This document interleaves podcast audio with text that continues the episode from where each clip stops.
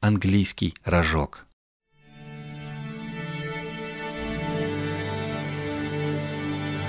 Привет, я Вика, и это нативный подкаст.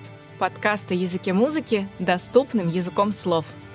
Итак, мы изучили с вами инструменты, входящие в основной состав духовых групп оркестра. Но есть несколько дополнительных духовых инструментов, которые также используются в оркестре и довольно часто. В ближайшие пару выпусков я расскажу вам про эти инструменты. И начнем мы с английского рожка – его еще называют альтовый гобой. Выглядит он довольно необычно. Он длиннее гобоя и имеет необычный раструб, который придает звучанию инструмента особую теплоту.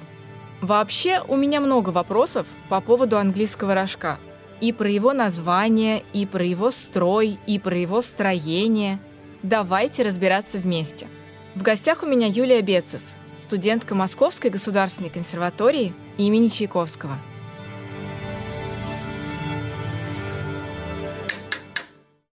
Мы сегодня с вами будем говорить, мне кажется, о довольно интересном инструменте. Хотя для меня все инструменты интересны, но сегодняшний, он по многим фактам о нем интересный. Начиная с названия, с его формы, как он выглядит, с того, как на нем играть и что о нем поговаривают, скажем так. Мы сегодня будем говорить про английский рожок. Говорят, что его еще называют альтовый гобой. И первое, о чем я хочу вас спросить, мы не раз говорили с другими инструментами о том, что вот, например, есть флейта, и у нее есть разновидности. Там поменьше, побольше, блок-флейта, флейта пикколо. И это все равно флейта в названии, в формуле, да, название.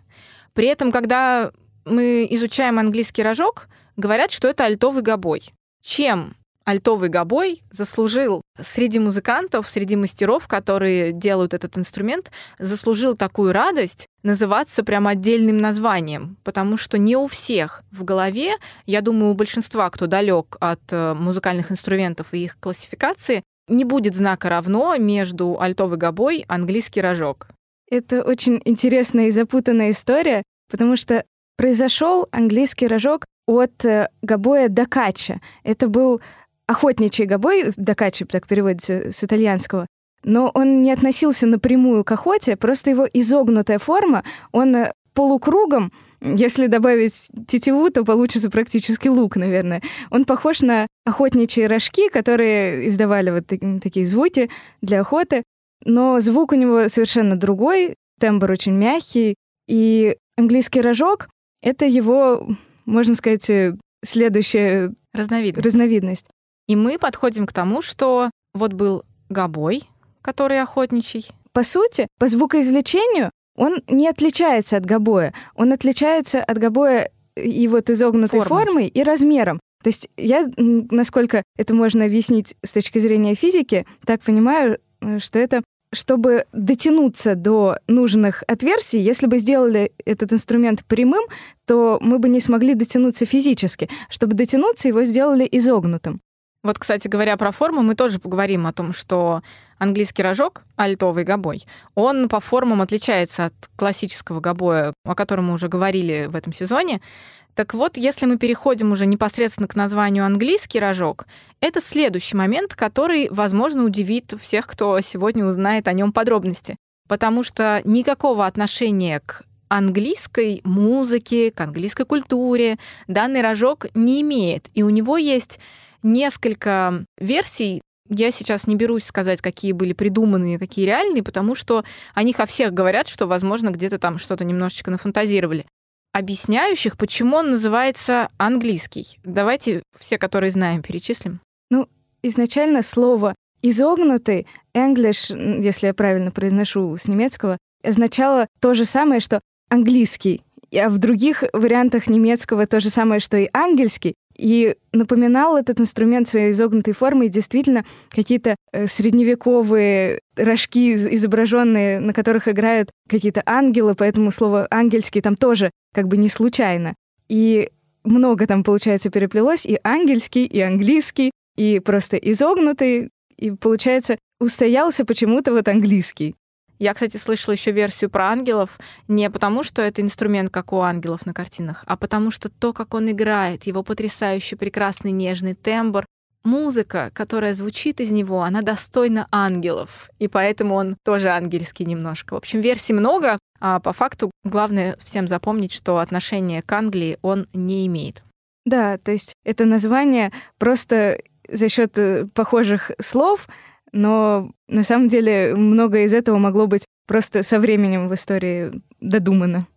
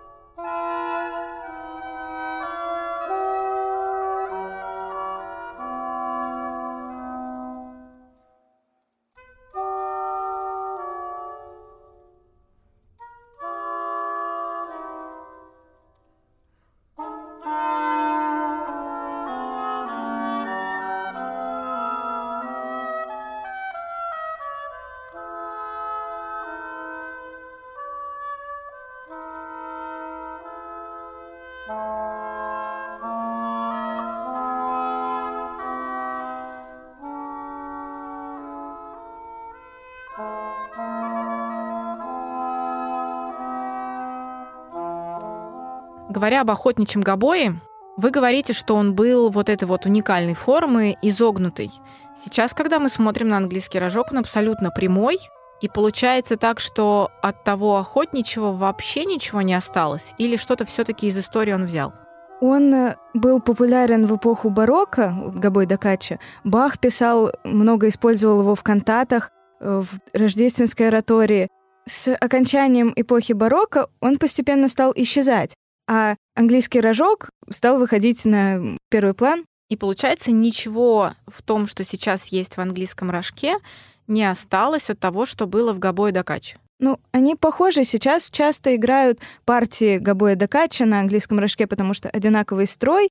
Поворотный момент в истории английского рожка было, когда к раструбу, который изначально был, как у всех остальных и деревянных, и медных духовых инструментов, вот расширяющийся к низу, немецкий мастер придумал делать его такой грушевидной формы.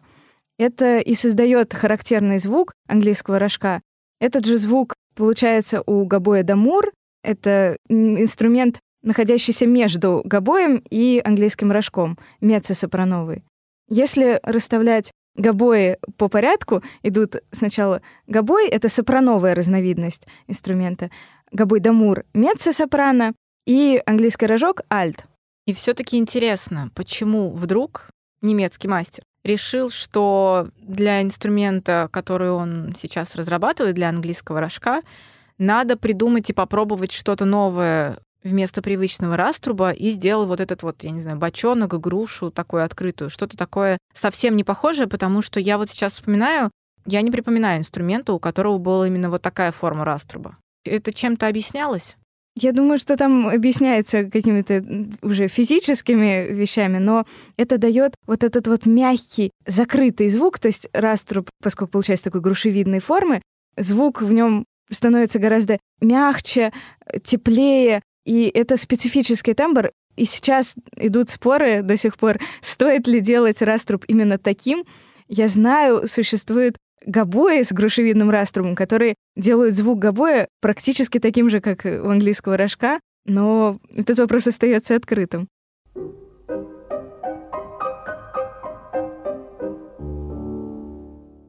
Кстати говоря, про тембр, который дает этот инструмент.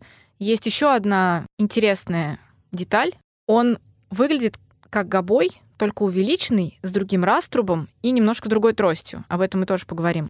А композиторы очень часто используют именно этот инструмент для того, чтобы изображать какие-то восточные мотивы, какие-то напевы, именно вот что-то восточное. И здесь тоже возникают вопросики. Ну, во-первых, ни один инструмент духовой, мне кажется, нельзя назвать вот отдельным самим по себе существующим, потому что все они происходили от каких-то более древних инструментов. Как уже рассказывала Анастасия в выпуске про гобой, у гобоя есть предшественники римская тибия, греческий авлос и многие другие, в том числе восточные. И английский рожок — это, в принципе, по звукоизвлечению гобой. Поэтому предки те же самые, в том числе и восточные. И возможно, что именно какой-то восточный колорит в звуке и давал композиторам возможность писать для этого инструмента музыку. Кстати говоря, про композиторов и, в принципе, использование этого инструмента в оркестре. Мы, говоря о многих духовых инструментах, обсуждали тот момент, что инструмент далеко не сразу был взят в оркестр. Инструмент далеко не сразу рассматривался как оркестровый, как э, тот, который может дополнять общую да, краску всего оркестра. Многие инструменты, даже когда их взяли в оркестр, они продолжали исполнять какие-то характерные звуки, которые они исполняли до того, как появились в оркестре. Что про английский рожок? Как он изначально использовался музыкантами, и когда его рассмотрели и решили взять в оркестр, и сразу же он стал полноценным участником оркестра, или в целом рассматривался как такой приглашенный товарищ для извлечения каких-то пары характерных мелодий? Ну, например, восточных? Вообще, в эпоху барокко вот предшественник английского рожка Габой Дакача использовался много, вот в том числе вот музыки Баха, но в эпоху классицизма был характерен парный состав деревянных духовых, то есть два гобоя, две флейты или там два кларнета, разные варианты, два фагота, всех по два обычно. Но английский рожок тогда был не настолько популярен. А в эпоху романтизма, когда, в принципе, у композиторов на первый план вставала уникальность и произведения, и программность, конечно, характерные тембры были очень важны и интересны. И английский рожок тогда входит в состав оркестра, и бас-кларнет, и контрфагот. Это дает краски оркестру. Самое известное, пожалуй, соло английского рожка — это в увертюре Вильгельм Тель Россини. В середине там есть прекрасное соло английского рожка с флейтой.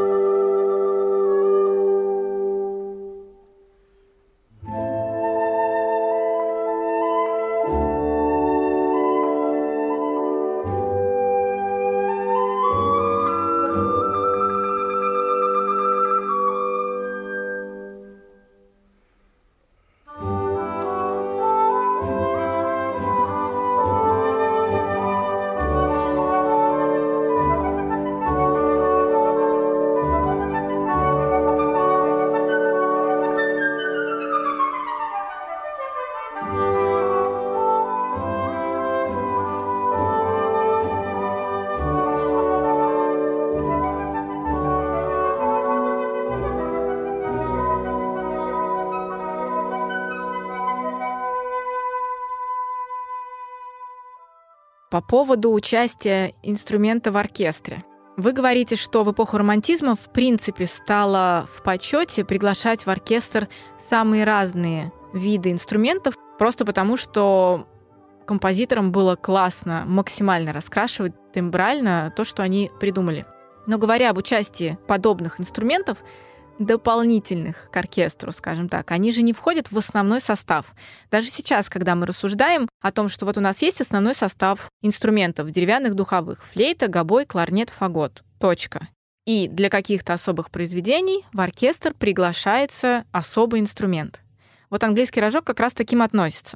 Даже сейчас, когда, мне кажется, современные композиторы что только не придумывают, вообще какие-то такие классные, уникальные штуки, даже сейчас это по-прежнему не постоянный инструмент в оркестре. И говоря о том, кто на нем играет, вроде бы кажется, что это гобой. Значит, наверное, на нем должен играть габоист, тот, который в школе, в училище, в консерватории учился играть на гобое. Логика верна? Да, на английском рожке я думаю, что играет практически каждый габоист. По крайней мере, очень многие владеют английским рожком, но в оркестре это скорее должность. Обычно тот, кто играет на, предположим, втором или третьем гобое, совмещает это с должностью английского рожка. Он играет на английском рожке там, где это нужно, а где это нужно, играет партию на гобое. То есть нету отдельной специальности рожкист. Это скорее должность. А если говорить о том, что для многих габаистов нормально переключаться с э, гобоя на английский рожок, получается так, что строение этих инструментов, оно, если не идентично, то похоже. Похоже, но отличается. Во-первых, то, что видно даже невооруженным глазом, наверное, это вот этот грушевидный раструб такой большой, круглый.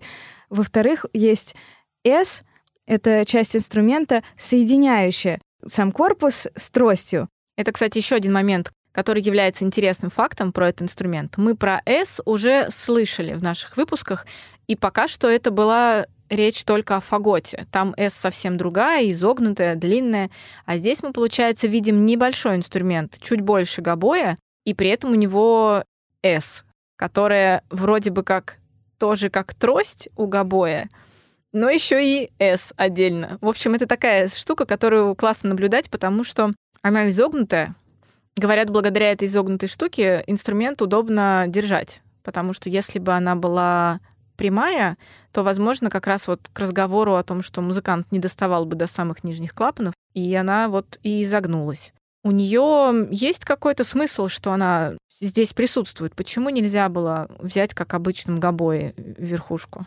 Опять же, немножко физики. Ведь изменяется высота звука за счет э, изменения длины воздушного столба. И вот эта вот изогнутая часть инструмента, которая называется S, она действительно взята у фаготистов. У них она, правда, напоминает букву «С». У нас она просто немножко изогнута, но название взяли такое же. Она изменяет длину воздушного столба, то есть удлиняет. И без нее инструмент играл бы выше. То есть у гобоя дамур действительно «С» немножко покороче. А у обычного гобоя вообще нет «С». У обычного гобоя нет «С». У нас вот это есть изогнутая трубочка, куда еще дополнительно вставляется трость. Да. Такая же, как у гобоя, или другая? Другая. Она чуть-чуть пошире, чем у гобоя, но уже, чем у фагота. Вообще, получается, английский рожок ровно посередине между гобоем и фаготом. А сложности с тростями, то, что их надо как-то особым образом делать, то, что их надо очень часто менять, потому что они быстро изнашиваются, все ровно так же? К сожалению, да. В этом смысле и габаисты, и фаготисты, и исполнители на английском рожке, габаисты, как правило, находятся в одинаковом положении.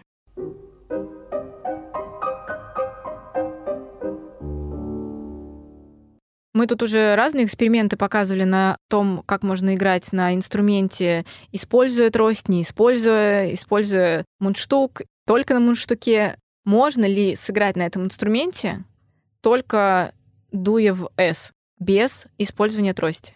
Нет, ничего не получится.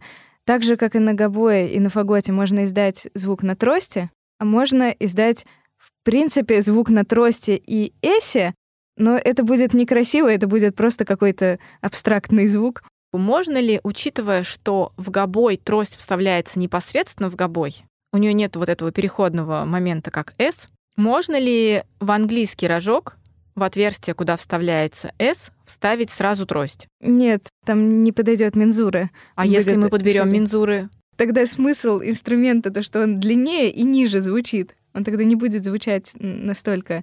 Во-первых, его будет неудобно держать, действительно, этот изогнутый S дает удобство. Во-вторых, он просто будет выше звучать, потому что будет короче воздушный столб. Не получилось придумать новый инструмент, пока разговаривали. Говоря еще о строении. Центральная часть очень похожа на гобой, за исключением того, что она длиннее. В плане устройства клапанов, вот этих вот трубочек, дырочек, оно все как у гобоя, или аппликатуру надо переучивать заново, и вы, получаете такой универсальный музыкант, который умеет аппликатуру гобоя и английского рожка. Аппликатура гобоя и английского рожка абсолютно совпадает ну, там маленькие совершенно есть различия, но габаисты легко переучатся. Это не так сложно. За счет того, что инструмент сам больше, он звучит на квинту ниже габоя, но аппликатуру габаист нажимает такую же, как на габое, поскольку записывается в другом строе. Из-за этого у людей с абсолютным слухом возникают сложности, как у всех транспонирующих инструментов. Говоря про транспонирующий инструмент, про английский рожок ходит много историй и про то, как это непросто, его вот эта транспонирующая особенность. Что такое транспонирующий инструмент, как это выглядит на слух, как это выглядит на нажатие клапана и как это выглядит в нотах. Попытаемся рассказать. Мне кажется, это вещь, которая придумана для удобства самих музыкантов. Кажется, что нет. Потому что музыкант, играющий на гобое, если брать, например, гобой, берет английский рожок, он может нажимать ту же самую аппликатуру, те же самые сочетания клапанов. То есть он также берет ноту ля, он видит ноту ля и играет ноту ля. Звучит другая нота, но это уже другой вопрос. Ему удобно, если он абстрагируется от высоты ноты, ему удобно. Но подождите, нам же не как музыкантам, нам как слушателям. Нам важно услышать финальный результат. Нам вообще не важно, что у него написано и что он нажимает. Нам нужно, чтобы прозвучала нота ля. Где же удобство для музыканта? А какая разница слушателю, в каком строе она записана? Ну вот смотрите, мы, например, видим ноты. Мы, например, не знаю, мы слушатели-извращенцы. Мы приходим послушать симфонию и берем с собой ноты. И в нотах написано одно, получается, по-вашему, а слышим мы другое. Получается, как раз у музыканта нет удобства, потому что в нотах у него написано ля, клапаны он нажимает на ноту ля, а звучит по факту ми. А звучит по факту ми. Получается так, что музыканту для того, чтобы играть ноту ля, ему нужно в голове посчитать на 5 ступеней выше и формулу пальцев собрать для ноты ре. Переучивать аппликатуру гораздо сложнее, чем абстрагироваться от слуха. Я за начинающих беспокоюсь. Как это в голове укладывается, что у нас в нотах написано одно, пальцами мы играем это же, что написано в нотах, а звучит другое. Это получается, что мы вот с первых же дней изучения инструмента мы немножечко язык в голове меняем, музыкальный получается. Да, это дает некоторую специфику. Э, жалуются иногда кларнетисты, например, или трубачи, которые всегда играют в чуть-чуть другом строе. Он отличается на тон, то есть на одну ноту, как бы на одну ступень. Они жалуются, что когда пишут вот музыкальные диктанты, когда им нужно записать точно ноту, они пишут соседнюю, потому что так привыкли слышать. Но вот я как человек, который пробовал э, вот играть в том числе на блокфлейте, именно вот ренессансном ее виде. Там разновидности тоже есть сопрановая, альтовая, теноровая, и они в разных строях, но в нотах записываются одинаково. То есть нужно как бы делать вот эту самую работу, которую, как вы сказали, сделать проще. То есть нажимать другую аппликатуру, видя правильную ноту. Это сложнее, правда сложнее. Ну, самое простое это как на пианино. Ты видишь ноту соль, нажимаешь ноту соль, звучит да. нота соль, все совпало. А здесь это получается, ну правда, как иностранный язык, mm потому что у тебя про диктант это, конечно, потрясающая история, потому что у тебя правда идет несовпадение того, что ты видишь, того, что ты думаешь, того, что ты делаешь руками, и того, что по факту звучит. Это связано еще и с конструкцией инструмента, то есть если бы некоторые ноты которые извлекаются определенным образом, назывались бы по-другому, то было бы сложнее играть самые простые гаммы, а поскольку изучение игры на инструменте обычно начинается с самых простых нот и самых простых гамм, то могло бы так оказаться, что какие-то простые ноты приходилось бы нажимать очень сложно. И для этого придумана транспозиция, то есть какой-нибудь Например, предположим, инструмент существует, который на какую-нибудь там, малую там, терцию транспонирует, и до мажор был бы там ми бемоль мажором или, или ля мажором. Это было бы неудобно для изучения инструмента. Мы понимаем, что все эти инструменты, они были придуманы очень давно. Какие-то пошли из самых древних, когда никакого вообще разговора о клапанах не было. Там была, как я люблю говорить, палка-дуделка. Палка с дырками, в которые зажимали, и получался какой-то звук но в какой-то момент мастера стали придумывать какие-то штуки, какие-то клапаны, какие-то трубочки дополнительные. И в итоге это привело вот к такой непростой схеме звукоизвлечения. Ну, если представить, например, абстрактную дудочку, которая играет, э, как ей удобно, между собой у нее звукоряд настроен, но звучит она, предположим, в до диез мажоре. Исполнителю гораздо проще будет играть это как до мажор и, предположим, решить, что он транспонирует, чем транспонировать каждый раз сложные звуки, диезы, дубль-диезы. То есть, получается, вы, как музыкант, когда вы играете в до-мажоре и нажимаете везде до-мажор, Вы просто не паритесь, что по факту звучит соль мажор. Да. Окей. Если у вас в нотах написано, что это соль мажор, надо, чтобы прозвучало соль мажор, а в нотах что будет написано? Вот соль и В строе F, например, это будет ре мажор. Так, друзья мои, тут добавились еще одни подробности про строй F. Строи бывают разные. Некоторые из них ощущение, что действительно придумывал кто-то не очень добрый, как с кларнетистами, которые меняют кларнеты, которые отличаются на малую секунду друг от друга. Тяжела и неказиста жизнь музыканта, потому что С него, транспонирующим инструментом. у него инстра- транспонирует инструмент, еще и разный строй. Как хорошо пианистам. Что нажал, то и звучит, и в нотах написано. Духовики, я вами восхищаюсь.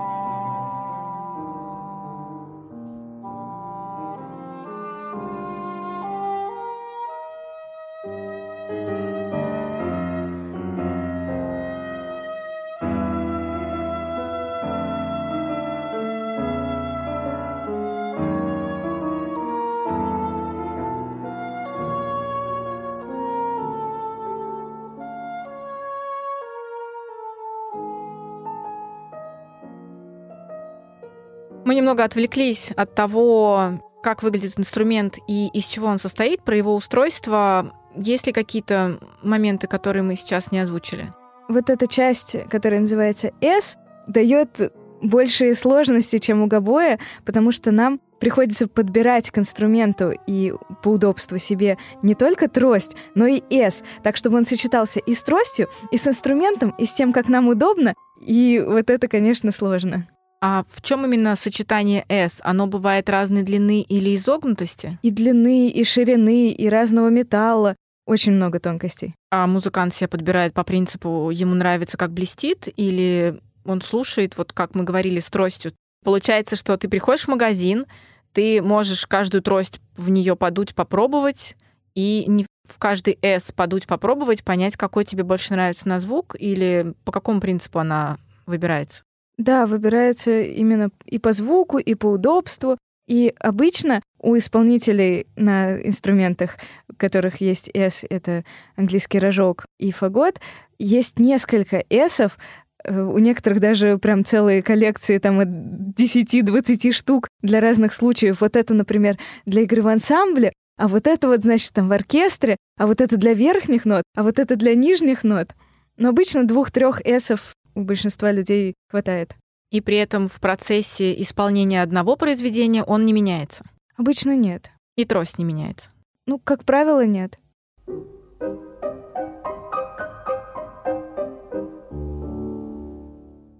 Говоря о том, что инструмент английский рожок очень похож на гобой, есть момент, который их отличает, и об этом говорят сами исполнители. Говорят, что английский рожок менее подвижен технически, чем гобой. При этом вы говорите, что аппликатура у них одинаковая, за счет чего может быть снижена подвижность. Поскольку он больше, его физически немножечко тяжелее держать. Некоторые исполнители используют э, гайтан, как э, фаготисты и саксофонисты, но можно его держать и без этого, поскольку он не настолько тяжелый. Но, естественно, тяжелее физически держать, и, соответственно, тяжелее немножко пальцами. А еще говорят, что звуки коротких длительностей на нем исполнять сложнее. И поэтому и композиторы знают эту особенность. Они часто пишут более протяженные какие-то мелодии, потому что вот отрывистые всякие стакаты, вот это вот все на нем исполнять сложнее. Я не сказала бы, что сложнее, но такой специфический тембр английского рожка, конечно, очень здорово использовать в кантилене. В общем, он располагает, да? Думаю, да. Конечно, на английском рожке можно сыграть и более подвижное, но на гобое, предположим, с его более ярким, резким, таким чуть-чуть резким тембром, это будет звучать выигрышнее. И получается, что когда мы говорим о приемах, которые можно использовать на этом инструменте, легато, стаката, они все похожи, характерные, и тоже стаката одинарное, двойное, оно играется по такому же принципу, или сложнее это сделать. Те же вот така-така, да, характерные для деревянных духовых. Здесь также это используется или реже? Практически так же.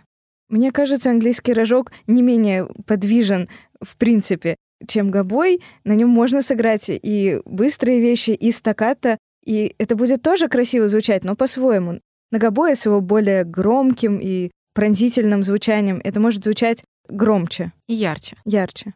Опять же, сравнивая технику игры и о том, что в целом она похожа с гобоем, из-за особенностей строения вот этой верхней части рожка, понятно, что трость в гобое — это одно из самых уязвимых мест инструмента. Поговаривают, что гобой сложный для того, чтобы в него вдувать, потому что там нужно собрать определенным образом да, весь рабочий аппарат. А в английский рожок еще сложнее, еще аккуратнее и деликатнее надо делать вдох. В чем-то английский рожок сложнее на продув, но мне безумно нравится и его звук, и вот ощущение от игры, возможно, даже больше, чем на гобое. Мой гобой ты меня не слышал. Продув, он чем отличается? Потому что по моим ощущениям человека, который смотрит на это снаружи, у гобоя есть трость, которая вставляется сразу в инструмент, и, в общем, это расстояние, оно минимальное. У рожка это расстояние увеличивается за счет S. И кажется, что у нас трость маленькая, в которую надо постараться вот этот тоненький воздух запустить. И в рожке, получается, ровно этот тоненький еще нужно сквозь S продуть. И это прям совсем какая-то такая ювелирная история маленькой пчелки, которой нужно вот чуть-чуть туда пропустить воздух. Английский рожок, мне кажется, менее устойчивый по строю, и это то, наверное, вот почему, например, гобой настраивает весь оркестр, а не английский рожок или фагот, то есть более низкие разновидности. Трость на английском рожке чуть-чуть шире, чем на гобое, но S действительно узкий и изогнутый, и за счет этого английский рожок звучит довольно тихо и мягко. И в оркестре это сложность. То есть если габаистов просят все время играть потише, потому что их резкий тембр выделяется среди остальных инструментов, то для английского рожка самая типичная ситуация, когда просят сыграть наоборот поярче, погромче. А это физически сложно, потому что он и изогнутый, и, и сам тембр. Поэтому английский рожок и используется в каких-то красивых кантиленных местах, когда ему аккомпанирует несколько струнных инструментов или духовых, но не громких, чтобы его было слышно. А поэтому ли еще не так много сочинений, которые написаны для сольного исполнения рожка? Потому что он тише? Не думаю, что поэтому. Просто в эпоху романтизма на первый план вышел кларнет как инструмент новый, технически оснащенный. А гобой и, соответственно, его разновидности были немножечко на втором плане в сольном исполнительстве. А позже? В 20 веке много есть произведений для английского рожка, у Хиндемита есть соната. Рассмотрели, в общем. Да.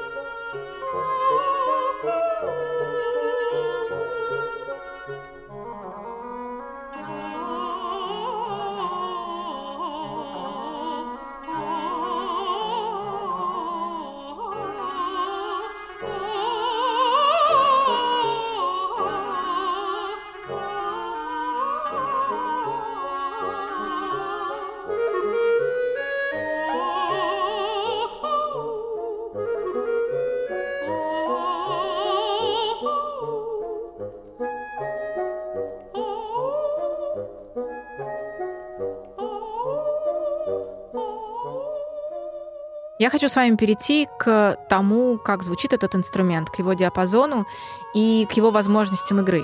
Какая у него самая нижняя нота, которую задумали мастера, придумавшие этот инструмент? Какая самая верхняя, если понятие рабочего диапазона? Как-то это помимо того, что он транспонирует относительно гобоя, да, и, соответственно, относительно гобоя он будет точно на квинту ниже. А есть ли еще какие-то возможности, которые похожи на гобой? Или, наоборот, сильно его отличают? Самая нижняя нота э, варьируется, это либо ми, либо ми бемоль малой октавы. Просто у некоторых английских рожков есть клапан внизу, у некоторых нету. То есть это в строе С ми или ми бемоль. Строй английского рожка это будет так же, как на гобое, си бекар или си бемоль. А самое верхнее практически так же, как у гобоя, я думаю, что можно на английском рожке сыграть и до третьей октавы, которая соответствует, является на гобое нотой соль третьей октавы, но обычно верхний регистр английского рожка не используют, практически не используют, потому что он довольно тускло звучит, и выше подниматься не имеет смысла. А вы можете нам это продемонстрировать? Да.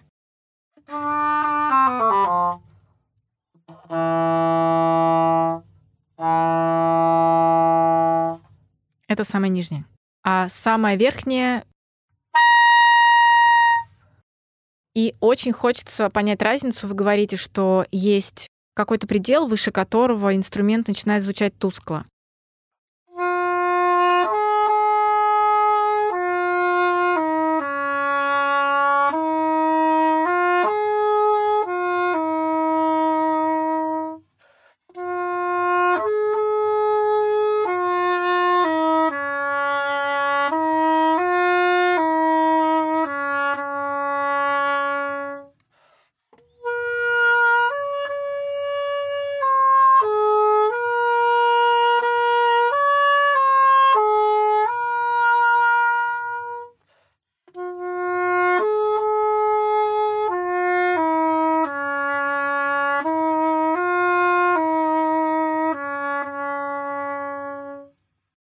Вот можете сыграть какой-нибудь кусочек, где он не тускло звучит, а где уже будет не очень выразительно?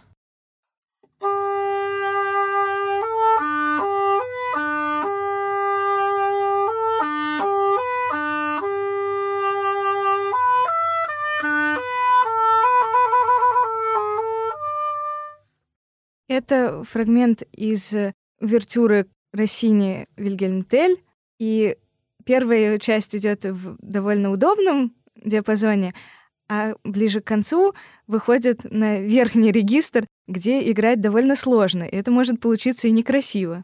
А можно вот какую-нибудь гамму или совсем маленький кусочек сыграть вот в том некрасивом регистре, как вы говорите, менее выразительном?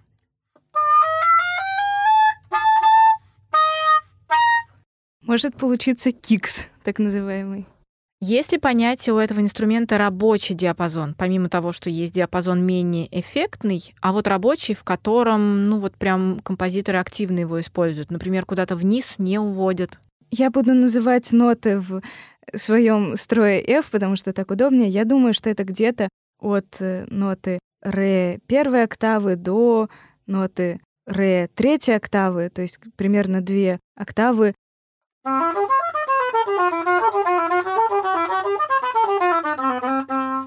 А если мы берем ниже ре первой октавы, он там становится более гулким и из-за этого менее приятным? Или что происходит со звучанием, с тембром ниже? Нижний диапазон и у английского рожка довольно небольшой, это буквально 3-4 ноты. Они иногда используются, но для этого диапазона в оркестре я думаю, что есть инструменты, которые сыграют это громче. Ну, как правило, вместо английского рожка в нижнем регистре гораздо красивее и ярче это может сыграть фагот, если говорить про оркестр. Если говорить про техники, которые используются, мы уже говорили, что стаккато, легато, двойное стаккато, все это в целом похоже на другие деревянные духовые инструменты. Есть ли какие-то особые приемы, которые характерны только для этого инструмента? Я думаю, что нет. Возможно, на английском рожке немножко проще сыграть небольшое глиссандо, потому что сам инструмент менее устойчивый по интонации, чем гобой. Но все равно полноценного глиссанда на деревянных духовых не получается. Как будто смазанные, да, немножко ноты? Да, и, к сожалению, иногда так получается, когда хочешь сыграть ноту определенной высоты. Это сложность английского рожка. Сложнее достичь точности интонации, чем многобоя.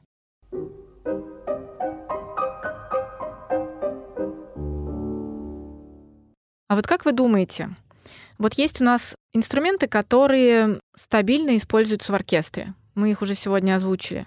И при этом есть дополнительные инструменты которые используются реже, которые берутся для какого-то характерного звука, изображения, для какого-то характерного тембра, которого будет не хватать в этом произведении. И вот вы уже говорили, что, например, рожок не очень стабилен в плане точности звука, и нужно иногда постараться, чтобы попасть правильно в ноту. Если мы говорим, например, о саксофоне, у него тоже есть такая особенность. Не может ли именно это быть причиной, что эти инструменты так и не стали постоянными в оркестре, а являются приглашенными? Не думаю. Мне кажется, они просто обладают очень характерным ярким тембром, который не нужен постоянно. Возможно, слушатели будут уставать от постоянного использования такого яркого тембра. Это как специя, которую можно добавить где-то, но нет смысла ее добавлять все время. А может ли тогда, учитывая, что это специя, все-таки это какая-то вот характерная особенность для конкретного произведения, для какого-то момента в конкретном произведении, может ли быть так, что со временем этот инструмент просто совсем уйдет в небытие, и все-таки, например, большинство партий его будут исполнять гобой и, и будут передаваться гобою? Мне кажется, тембр английского рожка настолько специфический, что его сложно чем-то заменить. Как вы думаете, поскольку у вас есть опыт игры и на гобое, и на английском рожке, и вы уже нам сегодня говорили, что местами вам гораздо приятнее, комфортнее и симпатичнее играть на рожке, чем на гобое. Музыканту, который только вступает в мир игры на духовых инструментах, или, например, родители, которые бы хотели видеть своего ребенка играющим на каком-то духовом инструменте, стоит ли ему сразу обратить внимание на английский рожок и, например, придя в музыкальную школу, целиться в эту сторону? Или все-таки это исключительно ваш да, опыт о том, что вам английский рожок более симпатичен, чем гобой? И в целом эти инструменты не стоит так сравнивать, и надо каждому поиграть на каждом инструменте и уже субъективно выбирать. Ну, во-первых, гобой — это основная разновидность. Научившись играть на гобое, не так сложно научиться играть и на английском рожке, и практически каждый гобоист играет на рожке тоже. Но, тем не менее, вот ребенок пришел, поиграл на блокфлейте, потом сказал «хочу на гобое», но на гобое хочу только потому, что мне сразу не дадут рожок. А на выходе, когда я выйду из музыкалки, я буду рожкистом. Нет, такого не бывает, потому что вот рожкист — это скорее дополнительная функция габаиста.